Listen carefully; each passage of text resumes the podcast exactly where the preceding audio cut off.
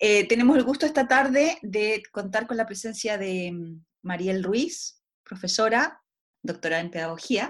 Bienvenida.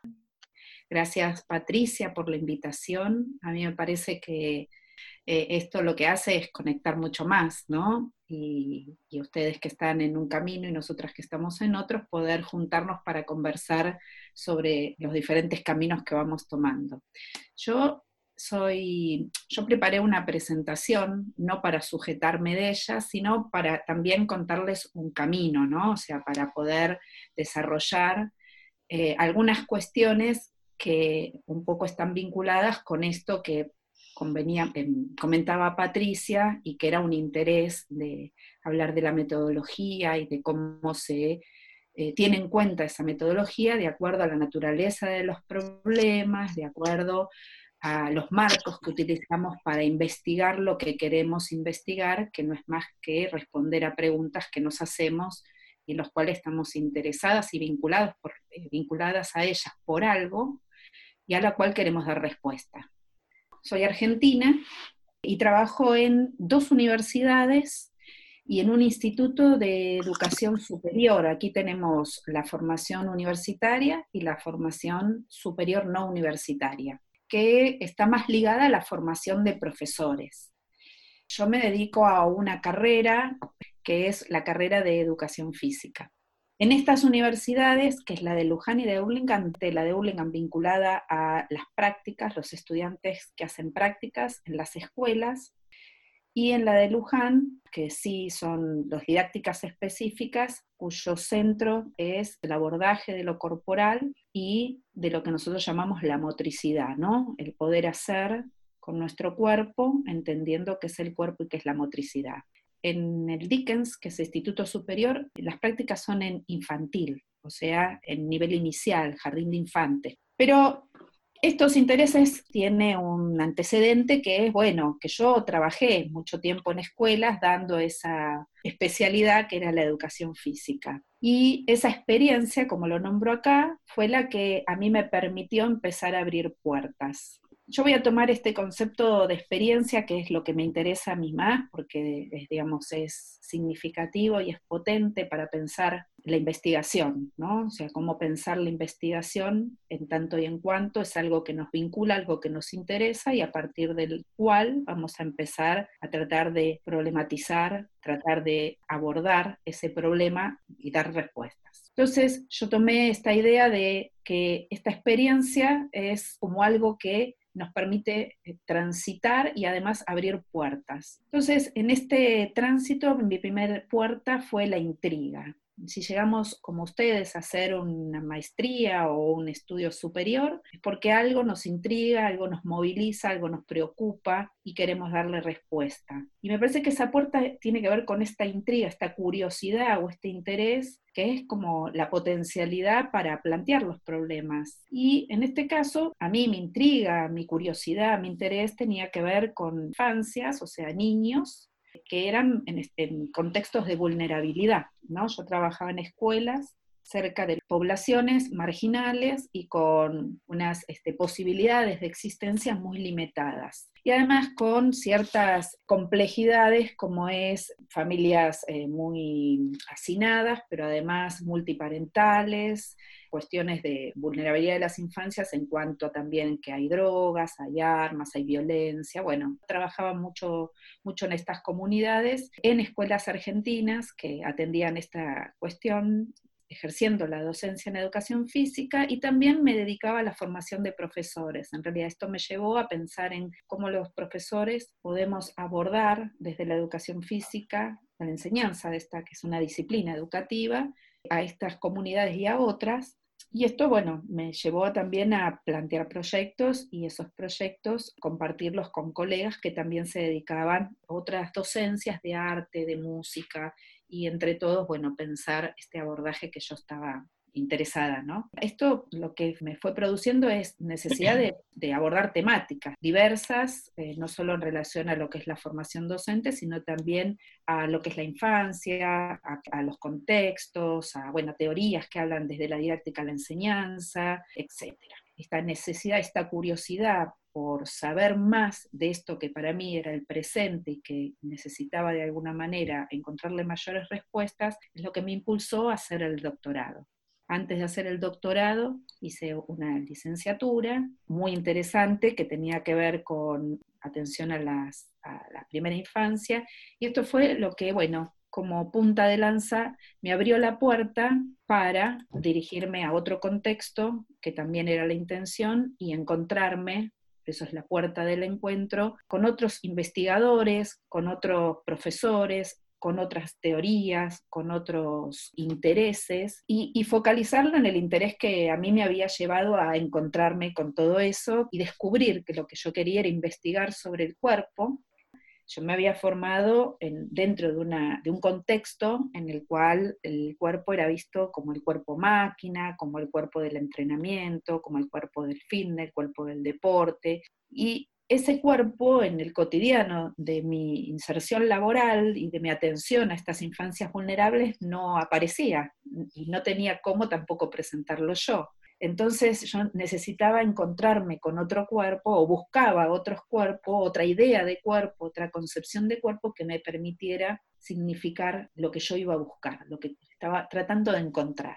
Esto creo que fue lo que también me llevó ese encuentro de la necesidad de investigar, con todo lo que ello significa, ¿no? Con conocer, con indagar, con construir una nueva manera de pensar, de sentir, porque la investigación también es eso, es acercarse a una nueva manera de mirar la realidad, de mirar a los sujetos, de mirar los contextos. Y cuando digo mirar, no estoy hablando de una técnica de observación, sino de una mirada muy sensible que puede ponerse en el lugar de los otros para tratar de buscar o en ese otro encontrar lo que uno está buscando, sea el enfoque metodológico que uno necesite o crea que puede dar respuesta a las preguntas que uno se plantea, esto es una posición personal, creo que sin la sensibilidad o sin ese interés que se traduce en un tipo particular de sensibilidad, se pierde mucha riqueza en los trabajos de investigación que eso no debe quedar afuera, sino que forma parte de los trabajos de investigación. Y en, este, en esta búsqueda, ese encuentro con este doctorado, con esta formación, con estos textos, colegas, etcétera, me condujo a establecer una línea en la cual yo encontraba claramente estas palabras como ese lugar de encuentro, ¿no? Ver las infancias desde un aspecto que era sus experiencias corporales, o sea, sus experiencias como cuerpo, en un contexto complejo y complejo en tanto la diversidad de los géneros, de las sexualidades, las tecnologías, las culturas, la, cuestión étnica. Y esto tenía todo que ver como darle lugar a esto que yo quería que era investigar. Esa puerta me había posibilitado ese encuentro. Y así fue como tuve que abrir otra puerta, fuera de reinventar o reinvención, es decir, a todo eso que yo ya sabía, o que por lo menos lo traía conmigo porque estaba en mi experiencia y era un saber que yo podía llevar, tenía que reinventarlo ahora en un formato o una, una manera de producir lo que nosotros decimos que es ese proyecto de investigación, o sea, darle ese formato que la academia, que las universidades, que nos acredita en ese, en ese paso por el cual decidimos transitar.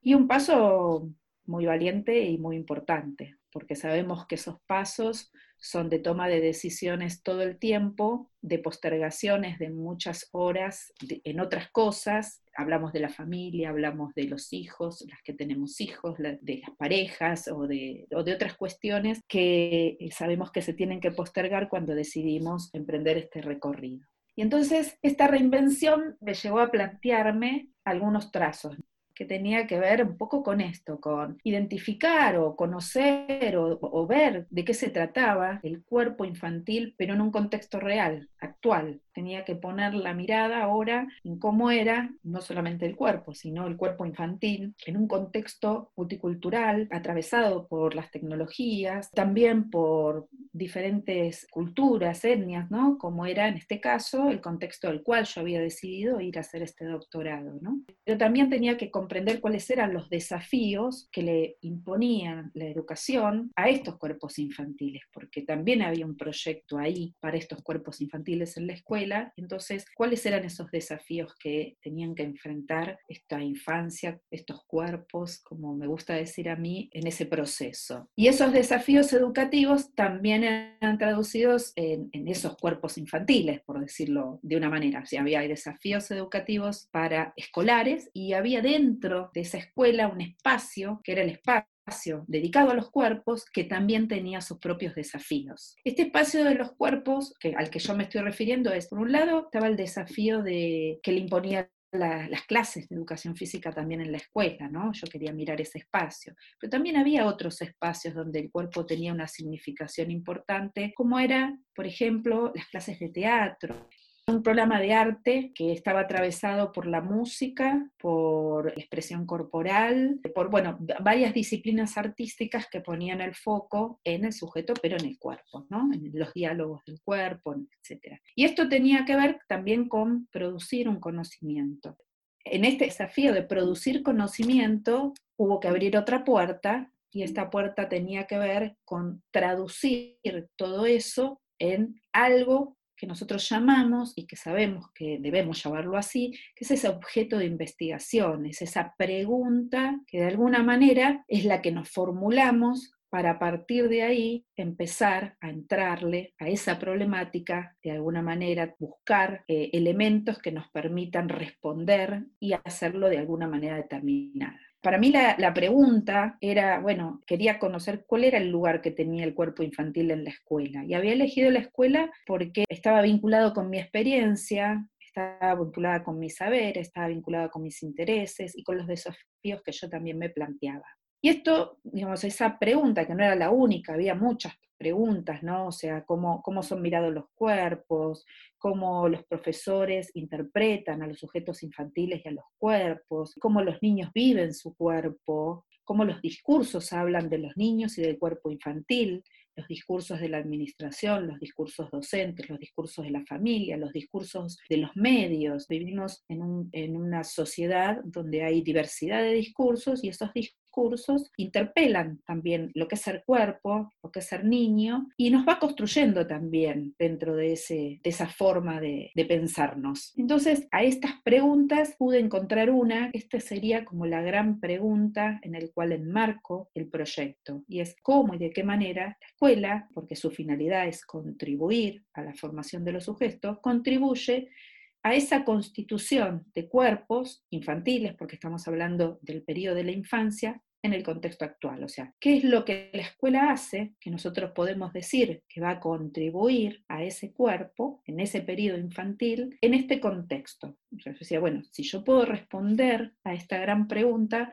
podré de alguna manera entender cuál es el cuerpo, qué lugar ocupa, cómo es visto en la infancia y cómo estos discursos de alguna manera nombran o se inspiran en este cuerpo. Una de las cuestiones que yo tenía que establecer era decir, bueno, ¿cómo voy a nombrar el cuerpo? Porque la idea de cuerpo es una, o el sentido de cuerpo o la representación de cuerpo, hay un sentido que está, el sentido, de sentido común, o sea, que entendemos todos por cuerpo, bueno, hay diferentes formas de entenderlo, y hay un sentido académico, un sentido construido desde las disciplinas, como dijimos, como les conté antes, donde, bueno, uno puede encontrar diferentes, diferentes maneras de nombrarlo. Si uno piensa en los sentidos académicos, hay muchas teorías que explican qué es la corporeidad, qué es la corporalidad, qué es la corporización, y otras perspectivas que se sitúan en el cuerpo como frontera, el cuerpo como transgresión, bueno, etc. Pero otra de las cuestiones en las cuales tenía que centrarme era, bueno, cómo las pedagogías hablan del cuerpo, porque las pedagogías de alguna manera también, al nombrarlo,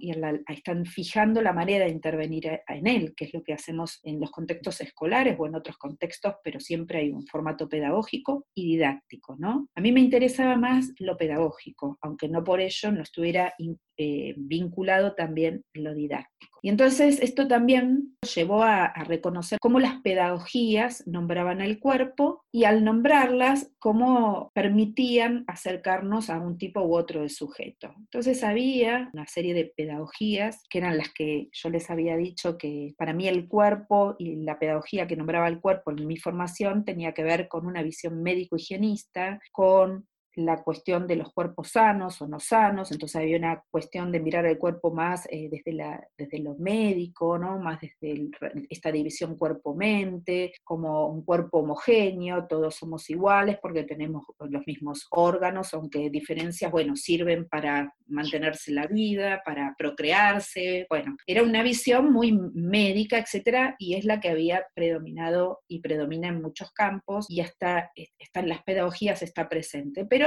esa pedagogía eh, fue digamos, fue cambiando, ¿no? Con el aporte de otras perspectivas y bueno, han pasado las pedagogías humanistas críticas, ¿no? Que en realidad hacen a la mención tipo de sujeto o un cuerpo activo, ¿no? Con capacidad para tomar decisiones. Y así llegamos a la idea de las ideas más actuales y yo creo que son las que están más potentes hoy y si no recuerdo mal, las que eh, nos enfrentamos en mi última visita a Chile, había una, toma de la universidad por diferentes situaciones, pero había un discurso muy dentro de las pedagogías aunque no era pedagógico, pero estaba vinculado a esto, más dentro de esta idea de postestructuralismo, de la idea de corporización, que tiene que ver con la autonomía del sujeto, la autonomía de su cuerpo, tomar decisiones de él, el cuerpo como un proyecto de vida, el cuerpo que inestable, o sea, no es y está vinculado también a la idea de identidad,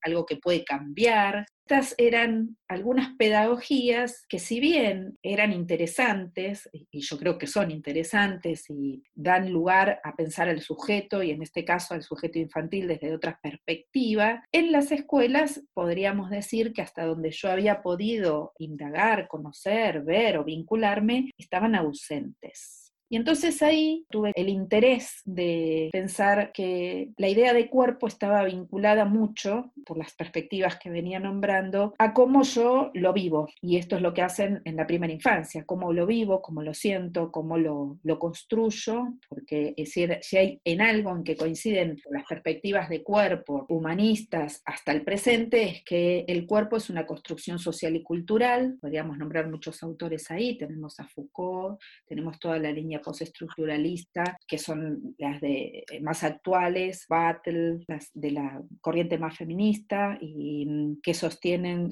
eh, la, la incidencia, digamos, de este cuerpo activo y de cuerpo en toma de decisiones y como una forma de empoderamiento para poder de alguna manera ser representante y representado en el contexto social y cultural. Pero a lo que yo quería simplificar era que el cuerpo es una construcción social y cultural. Por lo tanto, si es una construcción social y cultural, esa construcción se hace a partir de lo que vivimos, de lo que sentimos y de lo que podemos pensar según el contexto en donde estamos. Y esto me llevó a indagar, bueno, ¿qué es, qué es este concepto de experiencia y cómo este concepto de experiencia se vincula a la experiencia de un cuerpo y cómo esta experiencia de cuerpo me permite considerar esta relación con el saber. ¿Qué es esta relación de la experiencia con el cuerpo y el saber? Diferentes autores han hablado de la experiencia no solamente como concepto teórico, sino también vinculado a diferentes etapas. Calmel es un autor que toma el concepto de experiencia de, los niños, ¿no? Y habla de una serie de conceptos de apego, de relación vinculante, es, argentino. Y él lo que va a situar es que, bueno, en realidad eh, uno conoce a partir del cuerpo, el cuerpo es lo que vincula al mundo, el cuerpo es lo que establece una relación particular con ese mundo. También Merleau-Ponty es otro autor francés mucho anterior a Calmes, dice, se pasa en la fenomenología de la percepción y dice que conocemos a partir de nuestro cuerpo, de los que percibimos y es a partir de ahí que nosotros nos vamos construyendo como sujetos en relación a las posibilidades que tenemos de realizarnos y de ser y de estar en ese mundo. Dice mucho más, yo les hago una breve síntesis. y, y, La Rosa, bueno, él toma la experiencia y a mí me parece interesante el concepto que él trae porque él dice que la experiencia es una forma de vida, o sea, que nosotros en realidad Cuando vivimos, lo que hacemos es tener experiencias que no solamente nos permiten ser, sino también transformarnos. Y es la manera en que nosotros estamos transitando la experiencia la que nos va dando sentido a lo que hacemos y por qué lo hacemos y cómo lo hacemos. Podamos explicarlo o no podamos explicarlo, pero otros autores dicen que lo, lo conciben como un acontecimiento, como mm, la Rosa dice lo de exterioridad, alteridad y alienación, ¿no? Como que son conceptos que de alguna manera están vinculados a este concepto de experiencia, que por lo tanto, para tomar este concepto en relación a lo pedagógico, Contreras lo que nos va a decir es que, bueno, cuando uno enseña, cuando uno va a dar clase, lo dice textual en la conferencia que él da en el 2008, dice que en realidad uno cuando entra a un aula no va con el libro de didáctica ni con sus textos, sino que va con lo que aprendió o con lo que lleva puesto, que es su propia experiencia, más lo que tiene preparado, ¿no? Pero esto me parece interesante porque, bueno, es el cuerpo el que nos presenta, es el cuerpo el que nos dice, es el cuerpo en donde se anudan todos esos saberes que nos permiten dar los primeros pasos y hacernos presente y de alguna manera pronunciarnos. Esto me vinculó de alguna manera, bueno, definido esto, establecer una ruta de navegación. ¿Qué quiere decir una ruta de navegación? Bueno, decir, a partir de todos estos hallazgos en ese momento, ¿no? de esos descubrimientos, de esas eh, aproximaciones que me situaban, decir, bueno, ¿cómo, ¿cómo se emprende este camino de la metodología, de producir un conocimiento a partir de lo que ya hay, porque es, imposible construir un conocimiento de la nada. Hay antecedentes que eran estos, que eran los que había tomado en este camino a partir de los intereses, a partir de la experiencia que me llevó a plantearme esos interrogantes. Y entonces ahí había cuestiones eh, fundamentales, ¿no? y era que una de las cuestiones que a mí me parecían valiosas era escuchar las voces de los que están implicados. Y el escuchar las voces que de los que están implicados era recuperar las experiencias de los otros. Me parecía que si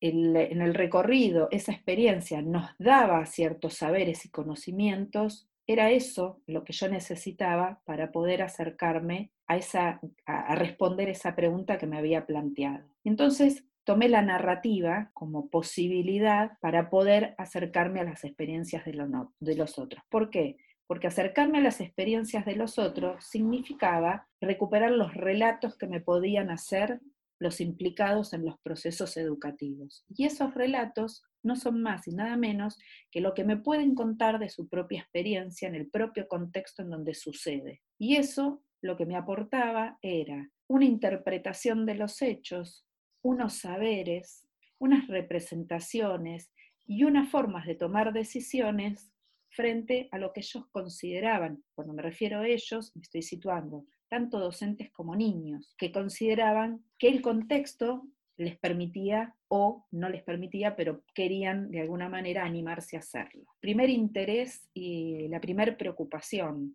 quiero que me cuenten los propios implicados no quiero segundas fuentes, decía yo, que me cuenten los propios implicados qué es el cuerpo, qué es la infancia, qué es lo que pueden hacer, qué es lo que no pueden hacer, cómo viven su cotidianeidad, qué pueden o qué no pueden, ¿no? Una serie de Y eso, de alguna manera lo que me permitía era entender desde lo personal, lo social y contextual, ¿no? O sea, como ellos desde su propia necesidad, de su propia intimidad, iban de alguna manera dejándome en, claro cómo lo social y lo cultural los había afectado para poder decir y hacer o lo que no podían hacer y no hacer. Entonces ahí había todo una cuestión muy interesante. Lo que me planteaba la perspectiva fenomenológica hermenéutica era el desafío de situarme, o sea, eh, lo fenomenológico es el estudio de los fenómenos in situ, ¿no? de lo que sucede en un contexto determinado, pero además cómo esos fenómenos son interpretados por los sujetos que están implicados. Y hermenéutico, en tanto y en cuanto,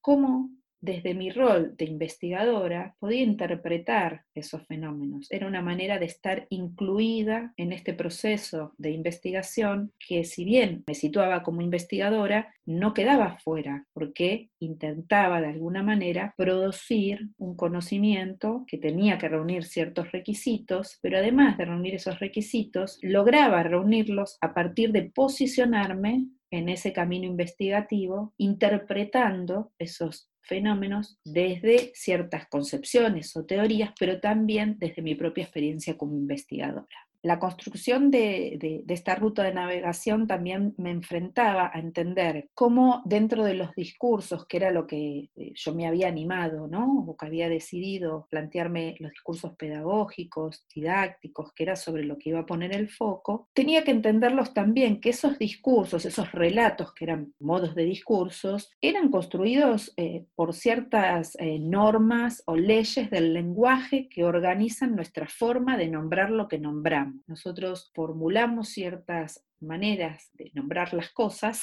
porque lo hacemos desde nuestro lenguaje y nuestro lenguaje tiene una estructura que es de alguna manera el que responde a esas formas de nombrar las cosas. Por ejemplo, un caso es el lenguaje inclusivo. La necesidad de cambiar el lenguaje inclusivo responde a una forma de pensar la sociedad, la cultura, de quiénes las integran, cómo son representados, qué papel cumplen, etcétera, etcétera, para no ir por ahí. Pero tenía que ver con esto. Entonces necesitaba recuperar algunas ideas de las perspectivas socioconstructivistas porque estaba trabajando con relatos que eran formas de lenguaje que son construidos social y culturalmente. Y esto me ayudaba a poner el foco en ese punto. Ahora, esta era como una gran perspectiva que me decía, bueno, mirar los cuerpos infantiles dentro de una escuela, los discursos pedagógicos, era no mirarlos desde las teorías, sino mirarlos de los sujetos, cómo los viven, cómo los piensan, cómo los sienten, pensando que lo que me van a contar es lo que han podido construir en su experiencia y además esa experiencia está dentro de un contexto social y cultural que rige las,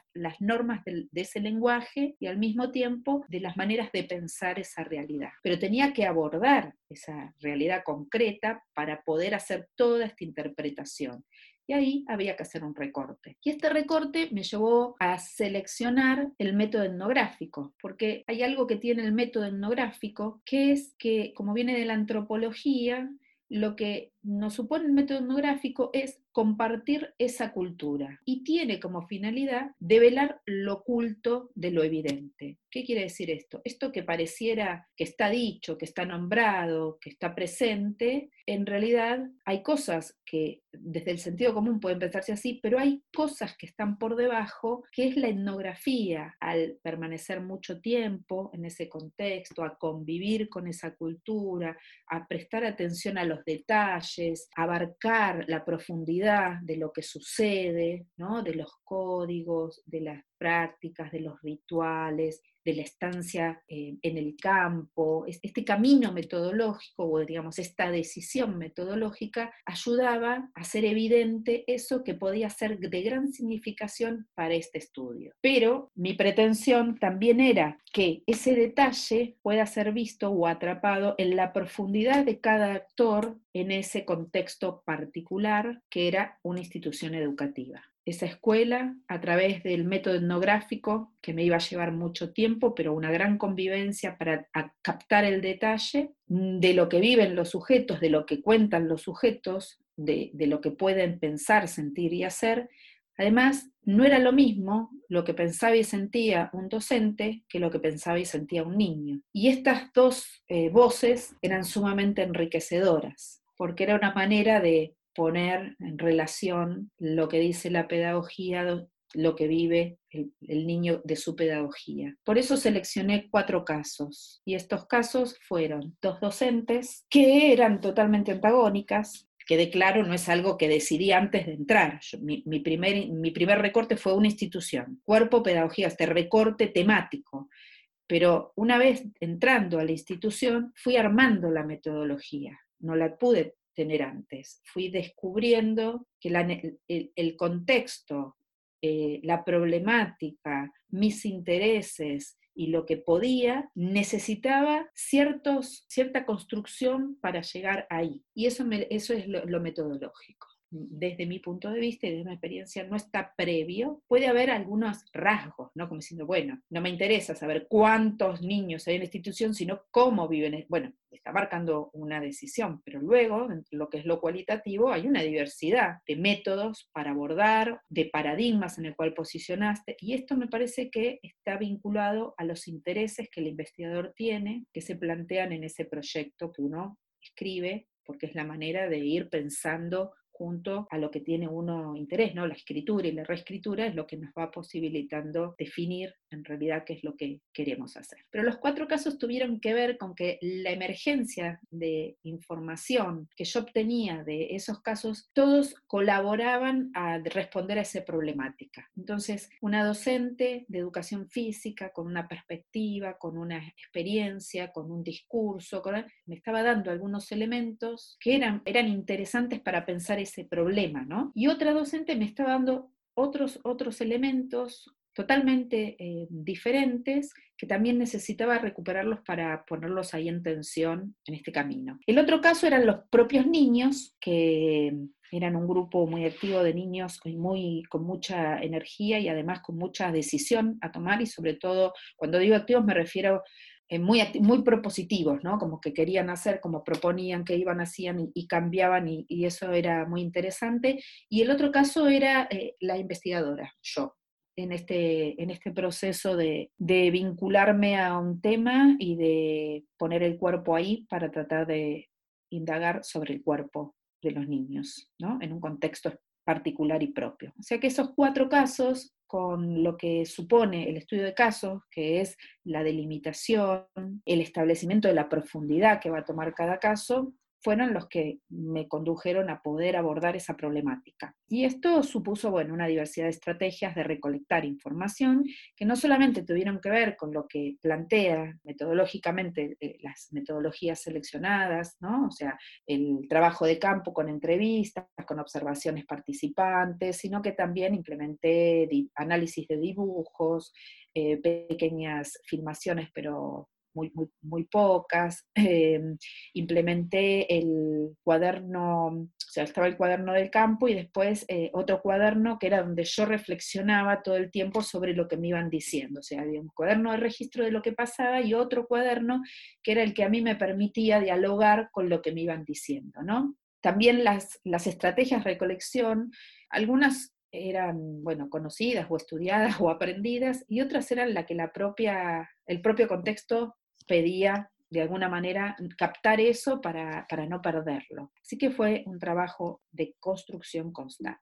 En esta puerta eh, le puse la puerta de la encarnación, es decir, ¿por qué le puse la encarnación? Porque sin lugar a dudas esta puerta significó sentarme a sentir lo que sienten los que tienen que ponerse en el lugar del otro y de alguna manera pensar junto a los otros, ni junto con eh, al mismo tiempo, pero ni antes ni después. Estos otros eran estos casos que les contaba antes, en los cuales, bueno, tenía mucha información y tenía que de alguna manera esa información eh, empezar a analizarla para poder ir respondiendo a la pregunta. Bueno, pero lo que dice acá es un texto de una de las este, profesoras que dice lo difícil que es trabajar en esa institución, ¿no? Y que de alguna manera pierden mucho tiempo tratando de, de alguna manera, recibir a los niños y que se entiendan cómo tienen que comportarse en la escuela, porque los niños eh, vienen muy, muy alborotados, eh, de historias familiares complejas, etc. Esto es una escuela en Barcelona. Y, y esta, esto de, lo, de la pérdida de tiempo para mí fue muy significativa. O sea, eh, recibir a los niños, entender qué les pasa, tratar de pensar juntos como comunidad, como escuela, como veces, para ver cómo los, se los acoge y se los entiende y se los pueda de alguna manera eh, acompañar, eso es una, era una pérdida de tiempo. Esto en realidad yo lo denominé como que esto era una tensión que vivía la escuela entre lo que es la diversidad y la diferencia. Porque la escuela tenía el discurso de, abierta, de receptora de la diversidad, de reconocimiento de la diferencia, pero en realidad lo vivía como, como una tensión, como algo que sacaba de foco la finalidad de la escuela, que es educar, que es enseñar, que es transmitir información, que es eh, crear hábitos, etc. Eh, y, entonces esa tensión era como que la diferencia no era entendida. La diferencia era padecida, era padecida, no parecía, padecida. Era una diferencia que era incómoda, que provocaba fastidio, que provocaba eh, malestar, que en realidad era así como pesada. Y entonces, eh, en mi comprensión, sentía que ahí había un nudo muy fuerte que había que tratar de entender, ¿no? Y esto estaba acompañado por la otra tensión que vivía la escuela, que se repetía constantemente en todos los discursos docentes y hasta de algunas familias y quizás de algunos niños. Esta tensión pasado-presente, que a veces uno la encuentra y dice, bueno, porque el pasado era mejor, porque antes la escuela era otra cosa, porque antes la escuela se enseñaba, y el, el presente es una carga, es un problema, este, algo complejo, algo que hace perder tiempo, ¿no? Como si el presente uno lo pudiera evitar. No lo podemos evitar, es lo que hay y hay que ver qué se hace con él. Y seguramente como toda cuestión, en el pasado habría cosas buenas, también hay cosas que no son buenas, y en el presente debe haber lo mismo, cosas que son buenas y cosas que, bueno, no son tan buenas. No me animo a decir qué es bueno y qué es malo, ni del pasado ni del presente, me animo a decir hay que vivirlo y bueno, y ver qué pasa con eso. Y entonces creo que estas tensiones, por nombrar solo dos, traía a colación esto de que la, institucionalización, ¿no? O sea, como que la escuela tenía el gran peso de ser una institución que se transformaba en una cárcel de los deseos que podrían traer los niños, los docentes, de las aspiraciones y también de ciertas finalidades pedagógicas y didácticas porque se veían todo el tiempo interrumpidas por estos desánimos o estas eh, frustraciones al no entender o al no, no, no, no concebir que la diferencia es un aporte, que la diferencia es algo que inevitable, que hay que verlo en su propio valor y que bueno, este presente es lo que hay y con él hay que ver qué se puede hacer. Es una investigación de la experiencia, no, sirve contarles cuántos investigó, qué, qué, resultados cuantitativos, este, les puedo decir cuantitativamente cuánta gente eh, entrevisté, cuántas horas estuve en la institución, cuántos, eh, cuántas observaciones, o sea, todos esos datos cuantitativos están, pero no sé si es lo más importante. Me parece que todo eso suma a lo que podemos analizar y podemos decir de eso, ¿no? Entendiendo que lo que uno puede decir siempre es algo parcial.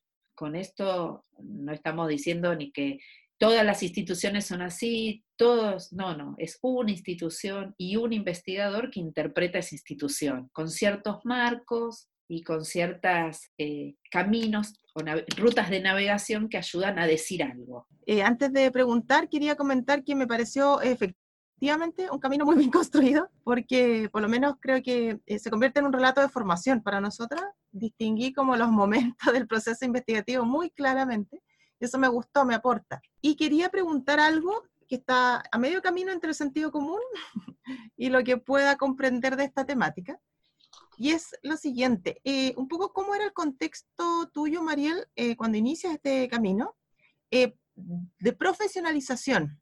¿Por qué te lo digo? Porque acá en Chile se conoce, yo por lo menos que no soy especialista en educación física, percibo que esa área esa disciplina de la pedagogía, eh, está muy marcada por la especialidad y un poco marcada por esta visión que mencionabas tú, que era racional científica, ¿cierto? Eh, del deporte, de, del acondicionamiento físico, hoy en día muy eh, mezcladita también con, con, todos los estándares de salud, etc. Y donde el, el profesional es formado para ir a diagnosticar y a mejorar situaciones eh, y encargarse de que los estudiantes participen mucho en deporte y ojalá en competencias a ese nivel. Pero no, no percibo mucho interés eh, de las unidades formativas y tampoco conozco, quizás yo soy ignorante al respecto, eh, una como motivación espontánea en este profesor investigador que busca esa pregunta distinta, que trata de darle una vuelta, una, que de verdad constituir una nueva mirada sobre esta área, ¿ya? Y lo veo más fuerte ahí que en otras áreas. Entonces quería preguntarte un poquito para también inspirar el, trayecto que tú hiciste, ¿cómo era tu contexto, perdón, tu contexto de profesionalización cuando inicias este camino? ¿Cómo, cómo, se, ¿Cómo se armaba el profesor de educación física? ¿Cómo se concebía? ¿Si eso ha cambiado un poco? ¿O tu mirada fue absolutamente pionera? no sé si fue pionera no sé si que, respondo y después seguimos con las preguntas. no, lo que, lo que tú dices es tal cual, o sea, puedo, eh, creo, creo que en este, en este presente hay como más presencia de una mirada como la que comparto con ustedes, pero es cierto que en términos de investigación, en términos de formación, en términos de estatus, hay em, eh, mayor peso, o sea, con esto que quiero decir, mi mirada es la de la tradicional. Yo me formé en la, en la vieja escuela de educación física, de esta que, contaba antes, eh, el, cuerpo mecánico, eh, la, la, prevención de la salud, el aporte del ejercicio físico, una corriente deportivista, o sea, de lo más antiguo, mi formación también tengo muchos años. Entonces, no había, otra, no había otra formación posible. Los que no estaban dentro de esta línea, o sea, los que, los que miraban, digamos, adherían, por ejemplo, a la expresión corporal, a la psicomotricidad, aunque la psicomotricidad también tiene diferentes momentos, porque hay una psicomotricidad que está más vinculada a atender al cuerpo enfermo para mejorarlo y luego fue cambiando ¿no? la, perspectiva de la psicomotricidad. Eh, yo vengo de esa, pero a mí lo que me, pasaba era que yo tenía otras formaciones también y una formación muy fuerte era la de maestra jardinera. La visión de la formadora en, nivel inicial, en educación inicial en Argentina, es muy pionera eh, en cuanto a la manera de pensar al niño, ¿no? Al niño como, como no, era, no es este, ni una arcilla que hay que formar, no es ni un secante que absorbe todo, no, no, el niño es un sujeto de derecho, el niño puede tomar decisiones. Yo venía como muy empeñada de esta visión, ¿no? de que a mí me hacía, esto me parecía vital, interesante, importante, y al mismo tiempo eh, me descolocaba dentro de lo que yo hacía en educación física. Y además me parece que también a esto se le, se le suman que tenía diferentes espacios de trabajo en donde lo que yo había aprendido en mi formación era imposible llevarlo adelante, en un contexto de vulnerabilidad, en una escuela argentina sin materiales, eh, en escuelas eh, sin, sin un espacio físico como las que yo transitaba, no les podía enseñar ni a jugar un deporte porque no tenía el material, no tenía el espacio físico. Yo trabajaba en comunidades de niños bolivianos, eran asentamientos, tienen sus particularidades, otras culturas, y todo eso a mí me llevaba como a también estar como preocupada, esa, como, como molesta con esta formación que teníamos de educación física como después fui sumando otras, otras formaciones, esto fue como, fue, fue cambiando también las posibilidades de, intervenir ¿no? en, lo que yo hacía, eh, más vinculada a lo lúdico, al juego, este, y, bueno, entonces eso fue cambiando. Ahora, lo que, mm, la segunda parte de tu pregunta era, bueno, eso es, es eso es en mi, en mi experiencia personal, la motivación de, de, ir a hacer un doctorado. Y como yo les dije al principio, yo venía de una idea de cuerpo, de una perspectiva de cuerpo, que yo, es más, la primera propuesta fue, bueno, educación física, tenés que investigar algo sobre cuerpo. Yo dije, ni loca, ni loca, porque yo de cuerpo, de educación física, no quiero saber nada, porque las teorías que, que yo conocía hasta ese momento eran las teorías de, entrenamiento, que era el cuerpo máquina. ¿Qué, me interesa a mí eso? Yo no, necesito. Pero bueno, la riqueza de, cuando uno hace un estudio de posgrado, una maestría, un doctorado, es que se va encontrando con gente con diferentes recorridos, con unas propuestas que te acercan otras temáticas, otros grupos, otras vinculaciones, y vas descubriendo ahí eh, perspectivas que son renovadoras. Y bueno, fue lo que me pasó a mí. Me crucé con un grupo que trabajaba eh, corrientes este, este, de, esta naturaleza, ¿no? donde el cuerpo era el cuerpo, este, el cuerpo de la experiencia, el cuerpo bueno, todo este corriente más, más postestructuralista, más feminista, y bueno, dije, esto es lo que yo quiero. Y eso me llevó después a buscar otros autores, otras referencias, y quizás no, no volver más a la educación física que yo conocía, ¿no? Sino decir, bueno, ahora sí, ahora sigo por acá. Pero eh, yo creo que el problema de la, formación en educación física sigue estando, imagino yo que como en otras, en otras carreras, como dividida, ¿no? Hay una parte más deportivista y una parte eh, más pedagógica y didáctica. Hay un paradigma tradicional de la educación física con un fuerte anclaje a lo que es el deporte y a toda la perspectiva fisiológica y anatómica del deporte, que está vinculada a la salud también, ¿no? A la salud, que es un poco lo que tú señalas. ¿Qué pasa? Esa perspectiva es la que en términos eh, de formación tiene, de alguna manera, está dentro de las ciencias naturales, ciencias médicas. Si ustedes se ponen a mirar los financiamientos para carreras, para investigación, lo que sea, las ciencias duras tienen mucho más este, financiamiento. financiamiento que los campos sociales, los que esto es una eterna pelea. Entonces muchas veces se plantean estas formaciones por esos intereses también, y se producen dentro, dentro de esos campos, ¿no? Y, después están los otros, los del campo pedagógico y didáctico, que han tenido bastante desarrollo últimamente, por lo menos aquí. Y ustedes tienen en Chile, ustedes digo, los chilenos, tienen un, un autor que estuve leyendo hace poco, que habla mucho de la educación física, habla de la escuela, habla de la infancia, que tiene esta posición como más cercana a la que yo entiendo, ¿no? De, para qué está la educación física en la escuela, ¿no? Así que bueno, me parece que es como todos los campos, sus diferentes tendencias, ¿no? Pero sí se enfrentan. Se enfrentan epistemológicamente, se enfrentan en intereses, y esos intereses llevan también a ocupar diferentes lugares eh, institucionales, ¿no? ¿Cómo, ¿Cómo recepcionaban los sujetos esta metodología inserta en el área de la, educación física? ¿Qué, qué, notaste tú dentro del trabajo etnográfico? ¿Si hubo también resistencia?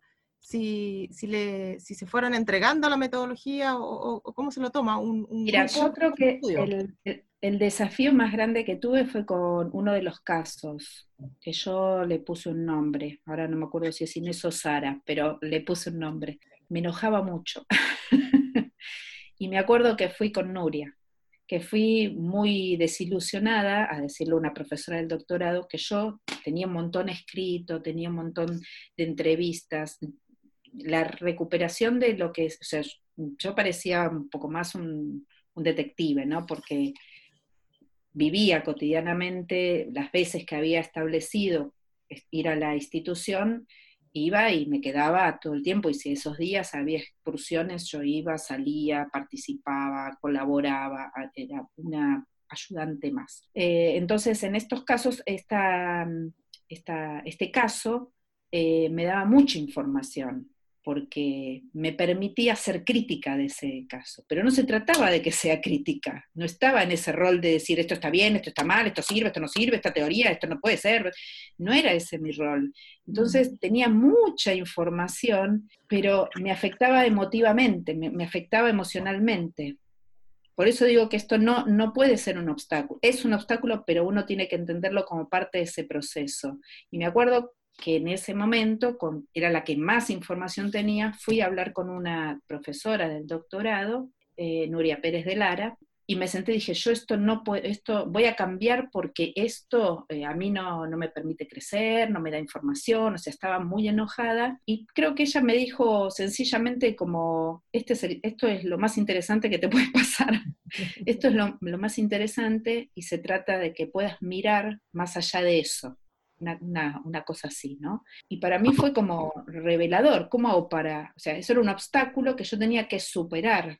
Y me parece que esto también es la formación en investigación, ¿no? Como uno supera los obstáculos, corta esa barrera personal y se sitúa en este rol de indagar esa realidad, ¿no? O sea, averiguar qué está ahí, por qué sucede esto en ese contexto, qué es lo que dice, por qué lo dice, cuándo lo dice, y no evaluar al quién lo dice, yo me ponía en, ese, en esa situación. Y, ella tenía una, este, este, caso tenía esta particularidad, me daba mucha información, pero también le molestaba mucho, porque yo me posicionaba en ese lugar. Bueno, no es así, decía yo.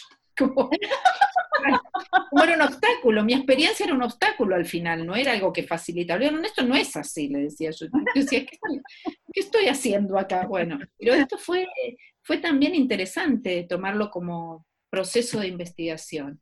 Y en otro caso, que era el otro caso, el cual me fascinaba todo, claro, había una relación de amor, como digo yo, con la otra, el otro caso, porque todo me parecía fantástico, todo divino, y también era un obstáculo, porque no se trataba de que yo diga que está bien, que está buenísimo, que, está, que es genial, que es muy innovador, se trataba de, de, pensar en términos de investigación, qué había ahí, cómo había, qué relación había con esa experiencia, con el cuerpo. Y lo, digamos, este, este aprendizaje fue interesante porque tanto en el caso que yo encontraba un obstáculo, lo pude superar y aprender a escribir de ese caso, porque eso es una cosa es interpretar y otra cosa es cómo, cómo escribo, porque no se trata de que yo haga una denuncia, no, tengo que ser interpretativa de eso. Y cómo busco las palabras para analizar eso y decir lo que hay ahí sin transgredir, digamos, este lugar que gentilmente me dieron para que vaya a aprender, que es la institución y que es este docente que se presta que yo lo escuche. ¿no? Y cómo hacía en el otro caso para también eh, criticar, porque en el otro caso, claro, yo veía también, pero qué crítico, si todo me parece bárbaro, todo está buenísimo, todo, una, una cosa espectacular. Dice, no, pero acá tengo que también tener una mirada crítica, que es la que construye la investigación. ¿Cómo hago para criticar? Y además, el otro desafío era que esta investigación suponía hacerle una devolución a esa institución, porque uno de los principios que tiene la narrativa es cómo aprenden los sujetos cuando se escuchan, cuando se leen, cuando participan. O sea, el componente narrativo es provocar la transformación a partir de la toma de conciencia. Y esto a mí me interesaba. Yo no quería ser alguien que recoge, se va, escribe, publica o no publica, pero saca su, su tesis y se aleja de ese lugar sin decir nada, decir, bueno, muchas gracias, muy No, me parecía que una posibilidad era que la narrativa movilizara, o sea, que la elección de esta metodología tenía que ver con producir un cambio en ese contexto, y un cambio que tiene que ver desde los propios sujetos, en la medida en que se pueden pensar, que se pueden escuchar, que hay alguien que los, que nada, que los escucha y interpreta y les devuelve otra mirada, otra apreciación. Entonces, ahí hay otro proceso, que es el de cómo les cuento, cómo les escribo, de manera tal que ellos entiendan, porque no están haciendo un doctorado, pues no tienen por qué entender el, lenguaje académico. Cómo escribo algo para devolverles algo, entendiendo que me han dado mucho. Entonces, eh, en, ese, en ese sentido, yo como que también asumí esta ética de, bueno, corresponder con lo que podía. Y lo que podía era decirles, miren, yo vi esto. Pero ese yo vi esto tenía que ser pensado, porque tampoco podía entrar a decir, vos hiciste esto. no. Entonces, ¿cómo, ¿cómo, producía una devolución que, eh, que bueno, que tenía la, la, intención de decir qué es lo que yo había visto a partir, lo que no dejaba de ser una interpretación personal, ¿no? Fundamentada con teorías y todo, que quizás este, ellos no tenían ni por qué enterarse de esas teorías, pero algo. Y eso fue también otro proceso que está dentro del proceso de investigación, ¿no? Cómo escribir, cuando uno escribe una investigación narrativa, de, no solamente, digamos, la investigación en sí, sino qué producimos cuando escribimos narrativamente y qué queremos hacer con eso que producimos, ¿no? Y eso también fue algo para pensar. Así que eso fue también muy interesante, ¿no? Y bueno, y el caso en el cual yo me siento que tengo que escribir de mí, yo decía, ay, al principio decía, yo no quiero escribir de mí, porque eh, ¿qué soy? soy la actriz principal de esta, de esta escena. Y después fui descubriendo que no se trataba de escribir de mí, se trataba de escribir de aquellos elementos que en el proceso de investigación van haciendo que el investigador aprenda determinadas cosas que lo hacen ser investigador, por decirlo de alguna manera sencilla. Que no queda solamente en si aprendo a escribir un paper o, selecciono, sino un montón de detalles bueno, en este caso tienen que ver con la posición que yo tomé para hablar del cuerpo, ¿no? Porque en realidad yo tomé la posición de decir que el cuerpo es una subjetividad encarnada, o sea, el sujeto sin cuerpo no existe, por lo tanto, el cuerpo es el sujeto. Entonces, de más está decir que todo lo que pasa por el cuerpo pasa por el sujeto o al revés, como querramos decirlo. Entonces, esa posición ya me hacía ser parte de esa investigación. Entonces, no podía dejar de lado todo lo que estaba sucediéndome a mí en este proceso de hablar sobre los cuerpos eh, y de la pedagogía. ¿no?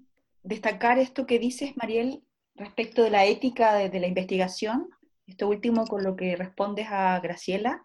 Por un lado, considerar que la investigación es una oportunidad de aprender, una oportunidad de aprender de un espacio institucional en este caso y de personas concretas, porque en el caso que tú nos estás contando se trata de una institución escolar y de personas concretas, y que es, es un espacio gratuito, que no está intermediado por el dinero, sino que es la decisión ¿no? que tú imagino que mm, lograste después de varias conversaciones, ¿no? De entrada al campo reiteradamente para lograr que las personas que, que, dirigían la institución en ese momento, que pertenecían a la institución, dijeran que sí, puedes investigar. Primera, primera gran cosa, ¿no? Y luego en ese mismo sentido, en el sentido de retribución, ¿no? Que es algo que hemos venido conversando en un sentido lato, no, no, no, no específico, pero sí que hemos hablado de esto, de la ética, en el sentido de que haya una posibilidad de retribuir a ese espacio institucional o a esas personas que han participado generosamente en, el estudio. Una pregunta final para no explotarte. Respecto de la temporalidad de esto que tú describes como una metodología em, emergente, ¿no? Una, metodología que construiste en el camino de indagación. ¿Cómo es que resulta ser que trabajas con una metodología etnográfica, trabajas con una, identificando casos, ¿cómo, cómo es que surge? ¿Cómo es que ocurre eso? ¿En, qué, ¿En qué momento? ¿Qué cosas fueron clave? Como si pudieras describirnos un poco eh, referido a que la metodología es un camino y que tiene que ver ¿no? con esta idea de que está en relación a tus preguntas y a tus objetivos, ¿no? El posicionamiento era cualitativo, digamos. bueno, sí, no me interesan los números, sino lo que le pasa a los sujetos que viven esto. Entonces eso ya es un lugar donde pararse. Totalmente. Y luego sabía que el escenario, digamos, era una institución escolar. Entonces es como que a medida que uno va pensando en la problemática, en los objetivos, que va elaborando ese, ese camino, ¿no? Esa, esa, indagación en realidad, porque uno lo que va tratando es de indagarse e indagar los temas que le preocupan y darle forma. Digamos, en un primer momento yo decía, bueno, un trabajo etnográfico, pero en ese trabajo etnográfico, que era pensar, bueno, qué, es lo que sucede. En una institución para ver lo que había en ese espacio, van surgiendo estas cuestiones de, frente a las mismas preguntas, cómo se posiciona un docente, cómo se posiciona otro, cómo reaccionan los estudiantes, y entonces esto empieza a ser complejidades diferentes frente a un mismo problema en esas complejidades surge, digamos, de alguna manera, la necesidad de prestar atención en profundidad a esas, a esas cuestiones particulares. Y esto es lo que me lleva a mí a pensar en, eh, casos concretos, porque me parecía que estos casos lo que hacían eran dar diferentes dimensiones a esa problemática. Creo que muestra que un, problema de este tipo, de esta naturaleza, o de este, de esta, este problema enunciado, no tiene una respuesta única o no, no puede ser respuesto por una sola, a partir de, de, un solo posicionamiento, sino que se necesitan varias, varios aspectos para poder responderlo no servía nada que yo diga, este, bueno, los, profesores piensan esta problemática así, porque en realidad lo que piensan los profesores está en relación a lo que le pasa a los estudiantes, y no todos los profesores son distintos, y no es lo mismo lo que puede interpretar yo que lo que puede interpretar otra persona que está mirando lo mismo. Entonces me parece que esa, esa complejidad abordada desde lo que es un caso permitía decir, bueno, muchas cosas, entre las cuales, eh, bueno, se permitía también llegar al final de lo que dije cuando terminé el estudio, ¿no? De, bueno, cuáles son los obstáculos, cuáles son las posibilidades, qué es lo que no aparece pero que está presente, qué, qué se manifiesta, que uno puede plantear en un primer momento, bueno, una metodología cualitativa, etnográfico, ir por ahí, pero que luego, cuando estás en el proceso de, recuperación de información, empezás a ver la necesidad de decir, no, no, cualitativo, pero entrevistas no, voy a, no sé, proponer este eh, focus group, ¿no? Entrevistas grupales. Y esos, esos cambios, a veces solamente suceden cuando uno está en el proyecto, cuando uno está transitando ese proyecto. Uno puede eh, como elaborar ese prototipo de proyecto anticipándose, pero una vez que estás en, el proyecto y que estás transitando cualquier estudio de cambio, uno tiene que ir haciendo cambios, ajustes y demás, porque es lo que sucede. O sea, cuando uno quiere dar clase, ustedes que todas son más o menos están dando clases, son docentes, uno planifica, pero cuando va a dar clase después surgen diferentes cuestiones que hacen que uno cambie, que decida otra cosa, que ponga esto, que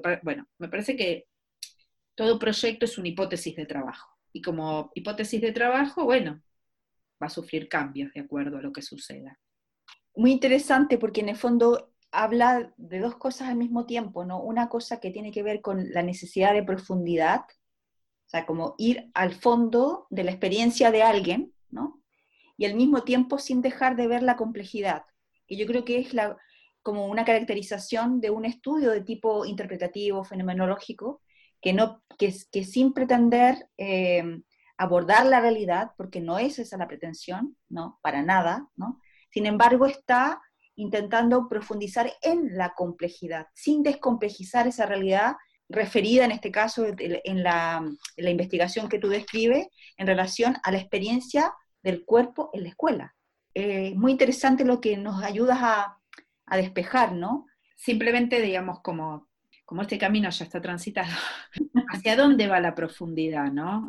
¿Cómo se llega también, después de este recorrido, a ciertos temas que pueden ser significativos? Uno de los casos, el que yo les decía que me prestaba mayor dificultad, tenía que ver con lo que llamé el espacio de la negociación, digamos, los deseos para hacer, que era este caso en donde había un docente que acompañaba los deseos de los niños para que puedan ser. Entonces había una serie de estrategias que el docente implementaba para darle las palabras, para que tomen decisiones, para que puedan inventar, producir. Eh, generalmente este docente le daba clases a los niños no solamente de infantil, o sea, de, jardín de infantes, sino también a otros cursos que no eran de educación física, sino que eran de otros, de inglés, de, pero toda su preocupación en cualquier espacio estaba orientada a una pedagogía del respeto, del cuidado, de dar la palabra, de recibir, de acompañar, ¿no? Lo cual, para mi, digamos, mi análisis tenía que ver también con que este deseo de acompañar, de cuidar, terminaba silenciando a los niños, porque en este acompañar, cuidar, dar la palabra, terminaba tratando de convencer al niño bajo el modelo del niño, pero de una forma dulcificada. O sea que decimos acá una engaña pichanga, decíamos, con un discurso muy dulcificado trataba de ser respetuosa, de acompañar, de cuidar, pero con el fin que el docente quería.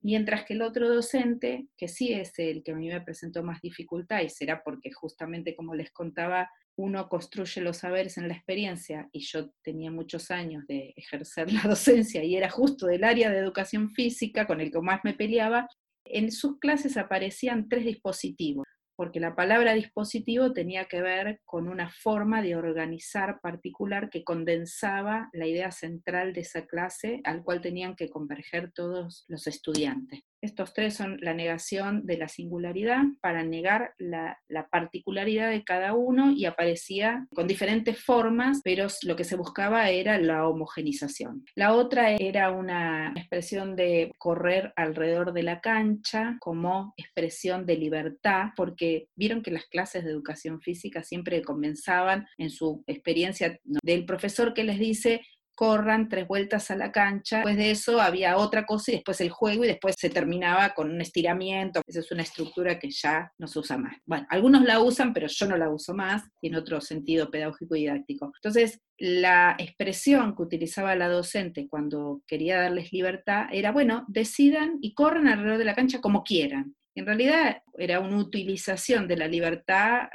que tampoco era, era para eso, sino era para otra cosa, era para aceptaran la imposición del docente. Entonces ahí había otro dispositivo que aparecía también en diferentes momentos, ¿no? Pero este era muy gráfico. Y el otro dispositivo tenía que ver con las estrategias que se implementan cuando se quiere negar la presencia del propio deseo del sujeto en las clases de educación física cuando quiere elegir hacer algo diferente a lo que le dice el docente. Entonces, como el docente se encarga de mascarar esos deseos con propuestas que están aceptadas para que encuentren ese lugar, pero lo que quieren los niños es otra cosa. Bueno, ahí, ahí aparece otro dispositivo. Y el de los niños, lo que más arrojó es cómo los niños tienen una visión de su propio cuerpo relacionado al, no al uso de, de, usar, sino a la vivencia. El cuerpo es lo que yo vivo, lo que yo quiero, lo que me gusta, lo que me causa placer, lo que me es útil y lo que sin más ni menos me hace poder vivir la cotidianeidad. Y esto también es interesante porque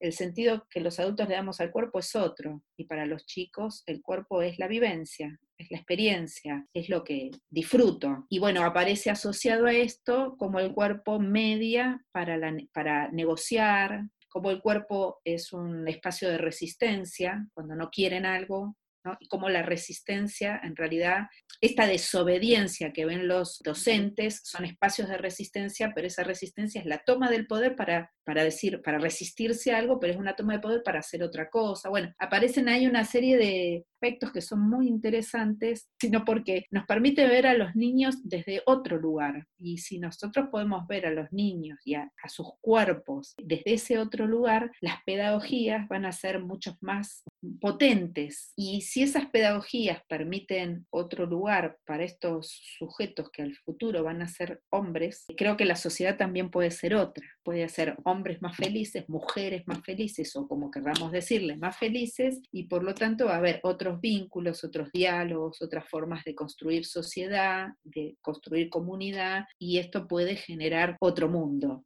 es como lo utópico. Si la utopía es ese horizonte que nos ayuda a caminar y el horizonte no lo podemos alcanzar nunca, elijamos ese. Agradecerte infinitamente por este tiempo. Te quiero agradecer a vos, Patricia, por la invitación. Muchísimas gracias, me encanta. Y bueno, a ustedes por, por escuchar si les pareció interesante o que les aporta, me alegro y ojalá, bueno, lo que les pude contar les ayude a concretar sus proyectos. Tienen ahí una maestra estupenda, una maestra estupenda que si se trata de acompañar y de encontrar esos puntitos que colaboran, no, no van a tener ningún problema. Me alegro de, de haber podido ser útil y les agradezco mucho la escucha. ¿Tú eh, publicaste esa investigación? La tesis está publicada y, con lujo de detalle. Hice una, síntesis, digamos, para producir un texto. O sea, la tesis la pueden leer porque está publicada, es pública. Esto es una opinión personal. Las tesis, para quien está haciendo un recorrido dentro de la investigación, sirve más que leer un, un libro, ¿no? Pero sí, de la tesis hay un libro que espero yo que salga fin de año, mucho más acotado y más, para, más armado para que lo lean otros.